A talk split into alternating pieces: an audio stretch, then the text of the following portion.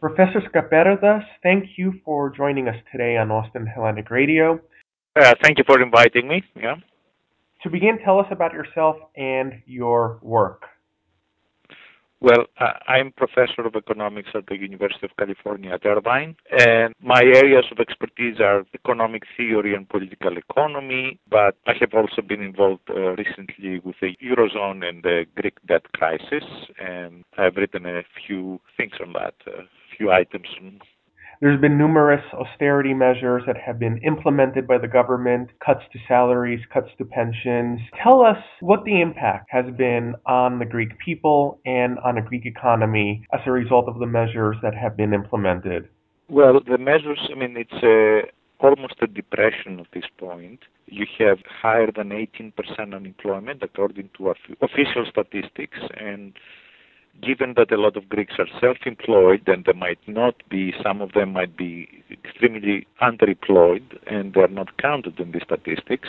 GDP this year alone might go down by 7%. Since the beginning of the recession, you might have something like 15% reduction by early next year. And what is happening is that actually those who can least afford this, poor people are bearing the brunt of this.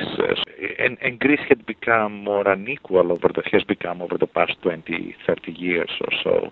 So that has been pretty devastating. But even worse is the fact that there does not seem to be any end in sight, because what is called internal devaluation, trying to make the country more competitive by reducing wages and prices, has been tried in many countries, but it usually doesn't work. To my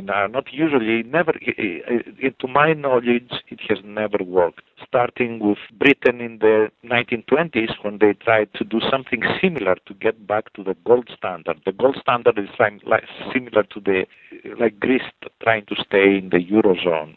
It was unemployment over 20%, and finally when Britain went back to the gold standard, the Great Depression hit, and they had to get out again. So all the pain was for nothing.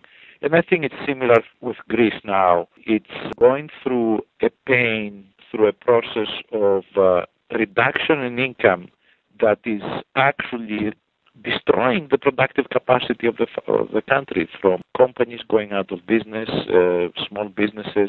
There is no credit available because this is associated with reduction of credit too, because banks are not doing well, and there is and the money supply is controlled from Frankfurt through the European Central Bank.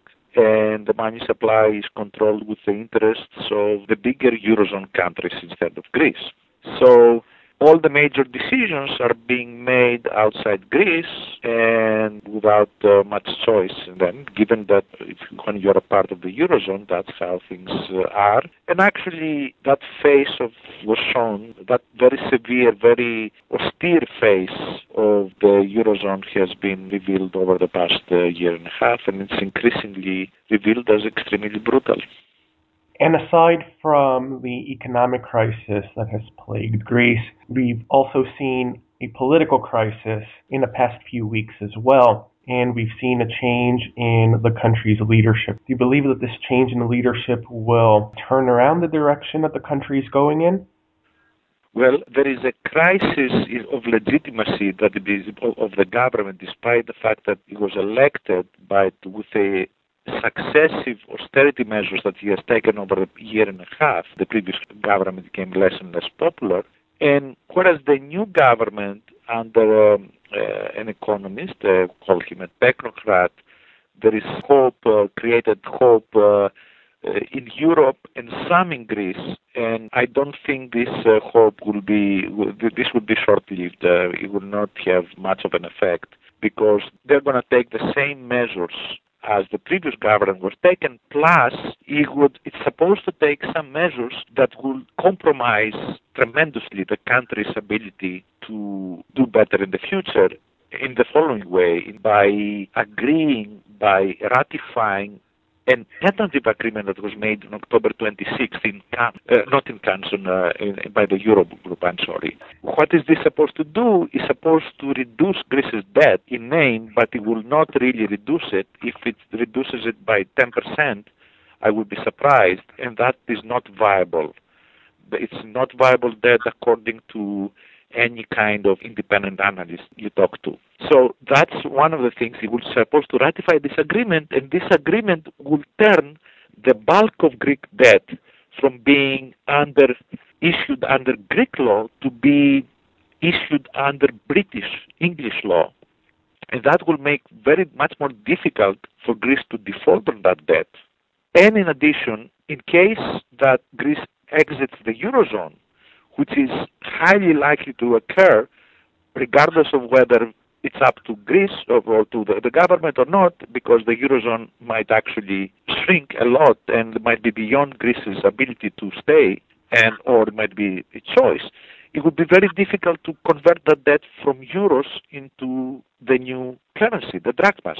When it is under still Greek law, it could convert that debt to its national currency, which was the euro before, it will be the new drachma.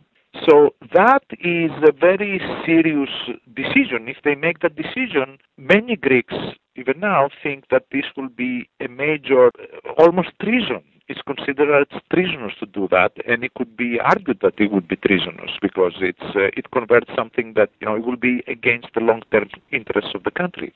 So that's why there is apprehension. People initially had hope, but there is a lot of apprehension, and there is, even within the parties that support this new government, there is not complete support, and I'm not sure how they would deal in parliament if they were to vote for this conversion of debt from Greek law to English law.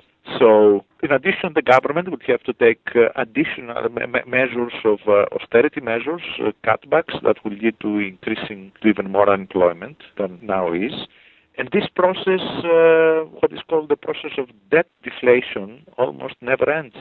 And what it would lead to is, since there are already high levels of unemployment and they will continue to increase, all the young and all the able and educated and skilled workers who can find jobs abroad will emigrate out of Greece. So if that happens, then you will have also a demographic decline, in terms of reduction in population, but also in terms of the further aging of the population. And you will have an older population that is less productive, needier, smaller, that would have to pay a huge debt burden that might be in euros and might not be able to convert into anything. Plus, you are going to have, because in order to ensure that this debt is paid back, you are going to have European and German officials in Greek ministries, in key ministries, and all the decisions will be made by foreigners without any semblance of democracy, of national sovereignty for whoever is left in Greece, all the old and the infirm. This will be an economic, demographic, social, and national disaster if this continues. Recently, you've been featured in the New York Times and The Guardian, on NPR and elsewhere, with a possible solution for this crisis, which is a call for Greece to default on its debt, to exit the Eurozone, and to return to its own currency, to the drachma. Why do you believe that this will be beneficial for Greece? Well, I just gave you earlier the alternative that is facing Greece, which is what I just said is a catastrophe, a national catastrophe that will just empty the country of any able working and individual who can leave the country. And so that's sort of the alternative. The other alternative, what I mentioned, is default on Greece's initiative. Greece has, since the bulk of its debt is under Greek law, if Greece defaults, it will be Greek courts that will decide what will happen with them. So default is not a good option under any circumstances in general. But you have in modern markets and capitalism, what you have default is the way you have creditors being disciplined to make sure that they make good decisions. They lend money to those who are able to repay. And they didn't pay much attention in the case of Greece and what was going on over the past 10 years. So it's both efficient from an economic point of view and actually fair as well, is that when you have bad risks defaulting, that's what happens. That's what happens with corporations. That's what happens with individuals. That's how modern capitalism renews itself. So that would be an alternative then that will reduce the debt in ways that will make it viable in the long run. But because Greek banks as well will fail and Greek pension funds, and because in order for the country to gain competitiveness, which it cannot do through this process of internal devaluation, international competitiveness, and in order to be able to supply, to have an independent money supply that will restore credit and liquidity within the economy, within its internal markets, and especially within its small and medium business sectors. So that will increase liquidity, will start the markets working, and it will create the new drachma will depreciate. So the exports will become more cheaper abroad for Greece, and tourism will be stimulated as a result. Imports will become more expensive. They will be reduced and partly replaced by domestic production. This will start employment picking up again. And this is the process of adjustment that takes place in all economies. I mean, they are able to adapt to economic shocks, to recessions and other things that knock the country out of whack. That's how it happens. And otherwise, we would all have the same international, the same currency, the dollar or the euro. So the euro is a straitjacket that has proven to be disastrous for Greece. And it looks like it is also for other countries, increasingly a larger number of countries. It was an experiment that was noble in some ways, but its architects, Jacques Delors and Mitterrand and Kohl, thought of it as a backdoor way of introducing political integration, making actually the Eurozone into a single state, a single country, like the United States of Europe. But this project, while the project of the euro took off the ground, the political unification never took off. So you have this disconnect then between having one currency, one monetary policy, but 17 different, very non-homogeneous, different culturally and politically and economically different countries. And that simply has never worked in the past, and it would have been surprising if it were to work again, unless there was rapid political integration, unless there was common fiscal policy, common bank supervision, and deposit insurance like we have in the U.S. Imagine sort of having a single currency, but having completely fragmented, not having a federal government that has a taxing and spending. And I could give you examples of what would happen in the U.S. if you didn't have that common fiscal policy, and common bank supervision, and all these aspects of it. So there's been some criticisms to the idea that the best option for Greece is to return to its old currency and to default on its debts. There's been some criticisms, for instance, that basic necessities that are imported, such as oil, will become prohibitively expensive. There's other people that fear that the Greek people will panic and will make a run on the banks. And an economist that we spoke to recently here on Austin Hellenic Radio, Yanis Varoufakis, argued that it would create a two-tier economic system where people that have euros stashed away will benefit at the expense of people who do not have access to euros and who are getting paid in a devalued currency such as the drachma. How would you respond to these criticisms? Well, that is happening already within the Eurozone, Greece within the Eurozone, because most people now cannot afford, because their incomes have gone down so much, and they have no employment, they have no income at all, they cannot afford heating oil for the winter. I mean, that's not any much different than having the currency devalued and having it more expensive. The difference would be that these people at least would have jobs.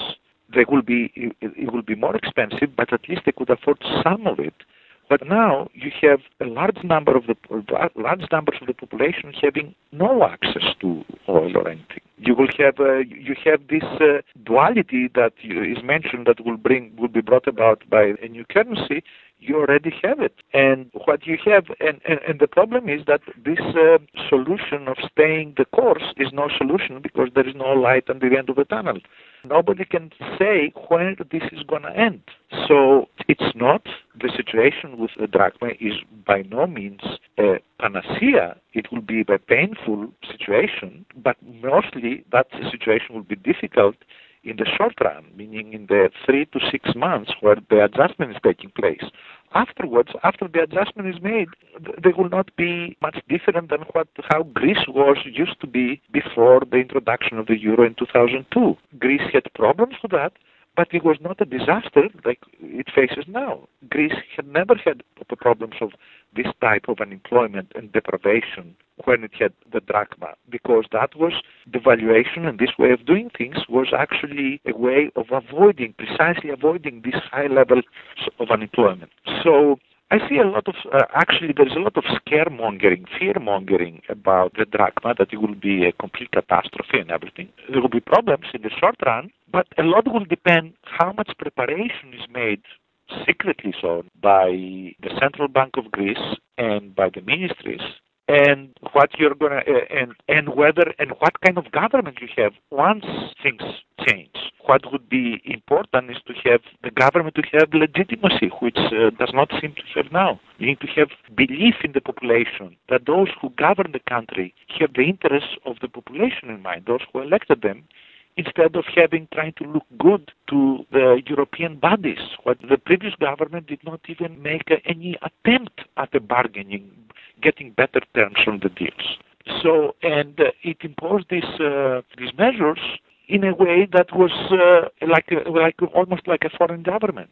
So it's important the government that implements the change is a true coalition government that includes almost all parties in parliament, and this way it creates the hope that there is a light at the end of the tunnel. And there is always, in the long run, there is no doubt among economists, any independent economist you talk to, if you talk to economists in the U.S., from Feldstein, who is a Republican, to Roderick and Rogoff, to even Krugman and others, across the political spectrum, they will tell you it does not make sense not to have the adjustment that is done through your own independent currency. The vast majority of independent economists and observers see that. Many economists within Greece and the Eurozone are emotionally connected, or even connected through different kinds of interests in maintaining the Eurozone and maintaining the current status quo. And I would say also that there is high likelihood, no matter what Greece does, that the Eurozone would not exist the way it exists today. It might be much smaller. It might include only Germany and the northern countries. It might not even include France within 2 years. Or it could be next month. The way things are going, the attacks on the bond markets of France and even the Netherlands, and unless the European Central Bank intervenes within the next week, who knows what can happen. So the Eurozone would not exist. So it's important for Greece to protect itself anyway. Even if you don't believe, if you believe until the last moment that you want to stay in the Eurozone, still you would want to prepare for the event that the Eurozone breaks up and you are forced to get out of it anyway. So it's important to prepare and make, that's the most important thing, I think, for governments and especially government agencies to do now behind the scenes. It's important to do that. It will be completely irresponsible not to prepare for it now. And I think the issue that you're raising is very significant because in many ways, in reading the international media and the press accounts of the Greek crisis over the past 2 years or so, many people have characterized the press coverage as using Greece as a scapegoat of sorts for a wider economic problem, a wider financial problem. And a lot of things have been said about Greece and the Greek people, everything from Greece didn't deserve to enter the Eurozone or lied to enter the Eurozone, or that the Greek people are lazy and corrupt and that this is their just rewards, the punishment that they deserve for this. How would you respond to these characterizations and to Greece being in many ways portrayed as the scapegoat for this crisis? Well, let's suppose that Greece did not exist or it had no problems. Would the Eurozone have no problems and the world would not have problems? No. We have seen that starting with Ireland, for example, Ireland was the most fiscally responsible country in the Eurozone, yet got into trouble. Why did it get into trouble? The main reason is that you have fragmented bank supervision. So Ireland was the completely opposite of Greece, and yet it got into trouble.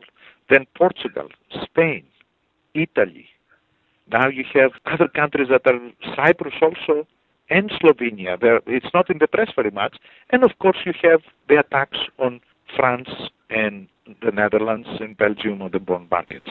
There is a structural problem in the Eurozone. There are actually two problems. One problem is the Eurozone, and the other problem is the international financial system that was not fixed after its failure in 2008. Those are two almost cancers that have to be cured for the world economy. So the problem is not Greece. It's a structural problem of the Eurozone along with the problem with the international financial system. Now, Greece has its problems. It needs to reform its public sector, but not more so than compared to a country like Italy or many of the other countries in the Eurozone. I mean, there might be some more egregious examples of problems for Greece, but it's not qualitatively much different. One reason that Greece had a little bit higher debt than other countries, is that it has much higher defense expenditures. And these expenditures are, a lot of it goes to France and Germany to buy tanks and to buy frigates and other sort of military equipment. One of the problems is a lot of it can be explained by the excess defense expenditures that Greece has. Now, in terms of laziness of Greeks and so on, well, according to the European Union's own statistics and the OECD, the Organization for Economic Development, Cooperation and Development statistics, Greeks work a lot more hours than Germans and work almost more than anybody else in the European Union. So according to official statistics. And if you go, somebody might go in Greece in August and see Greeks take time off. But this is no more than Germans do, and that's not how Greeks behave the rest of the year. They have to work hard. So these stereotypes and this populist anger, especially in Northern Europe and places like Germany, actually served a purpose of diverting attention from the real problems. Diverting attention within Germany, for example, from the fact that the governments there made a deal over the past year that wages have not gone up. And people are a bit upset about that. And they can blame the Greeks for that, the profligate, lazy Greeks, and sort of divert attention from the real problems. And what you have instead is that the money that Greece receives from the so-called bailout mostly goes back to the bondholders as principal and interest on debt. So it's a laundering of, while the common Greeks have suffered a lot. And they have suffered more than they deserve, given that sort of what they have gone through. They are not perfect. There are some people who are corrupt, of course, and especially the political class is really isolated from the troubles of the population and doesn't seem to be sensitive to what has been going on, other things, because they are actually well off. They are pretty insulated what is going on in the rest of the country. If there is anybody to blame among the Greeks is the political class, the politicians of the two main parties, the elites that are doing that, because they are the ones that actually with the Eurozone they could borrow more cheaply, and they dismantled the elite tax collection service. They did other things that they were not doing it even before when Greece had its own currency. So I think it's a failure of them rather than the population as a whole. Now, there was some part of the population, of course, had fallen into a kind of exhibitionist consumer kind of culture that you have. And that's sort of also something that it would be good for Greece to get away from it in many ways, because that's not something that is... It created problems in the society as a whole, that you had people who were not necessarily productive, who might have been making money through other means, and that was not a good thing. As a final question, you indicated that the future of the Eurozone as a whole is in some jeopardy. What do you feel will happen to the European and to the global economy if we see the Eurozone collapse and the Euro disappear as a currency? Well, it's not clear that it will, I mean, I'm not saying that it will disappear as a currency, but it would be much smaller than it now is. So it could disappear. That's also a possibility in the sense that you have now the 17 countries have each one of them having their own currency. That's possible too. But a smaller Eurozone might be more politically and economically viable. But the effects on the world economy will not be good, no matter what happens, I think. Whether it's Greece that starts it, or Italy, or Portugal, or there will be Bank of America gets into trouble, or Societe Generale, the French bank, gets into trouble. What will happen? Already what we are seeing is that interbank lending is drying up. And that's, the interbank lending is an integral part of the international financial system. That's what happened after Lehman Brothers collapsed in September 15th, 2008. And that's trouble. In addition, you have what is called credit default swaps. So you have insurance on Greek debt, on every debt. And this credit default swap, this insurance, nobody knows who has bought and who owes that payments in the event of a default of a country. And this creates additional uncertainty about who is solvent and who is insolvent, given that you don't know who holds what kind of credit default swap contracts, CDS contracts. And that introduces an additional element that can clog up the international financial markets. You will have probably collapse of financial institutions in Europe, starting with France. That will have to be taken over by the government. The question is how will the European Central Bank support that, and what will happen in the U.S. as well, because this will migrate into the U.S. financial system very, very quickly, because everything is interconnected, and because you might have a lot of American financial institutions only owing money on credit default swaps. And they might owe enough money that they might be insolvent. And that will be a case where the Lehman Brothers collapse would be a small, sort of a much smaller event, much less dangerous event than what will happen if we have this collapse. So, and that of course will have an effect on the economy as well. That might be worse than what happened in 2008. So the prospects are not very good, in my view, of one way or another.